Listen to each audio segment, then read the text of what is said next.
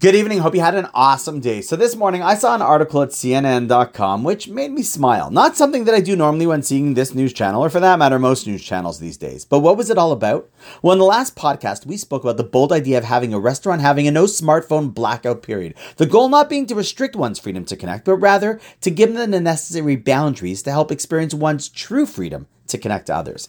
Now, full disclosure, our younger kids don't have phones. The older ones that do, the ones 19 and over, use, get ready for this, a flip phone. Remember those things? No apps, TikTok, Facebook, or Instagram, just a simple cell phone to call their friends. Now, I know some people look at that as outdated, but honestly, for most teens or young adults or even adults, we all know there's discussion about whether smartphones are making us smarter or even happier or possibly having the exact opposite effect. And to be honest, there's a lot at stake at getting this question correct. Wouldn't you agree? And so this morning I saw an article, which I'll link in the podcast notes, entitled Gen Z Loves the Flip Phone.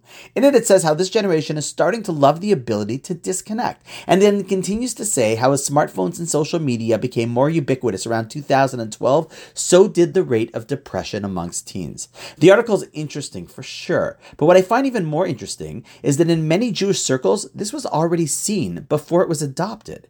At the end of the day, just as my nutritionist told me that that which you consume becomes a part part of who you are and determines your physical health, so too mentally, that which you consume becomes a part of who you are and determines your mental health. And let's be honest, if I were to ask you if it's easier to fix one's physical health after several years or one's mental health, which do you think is harder?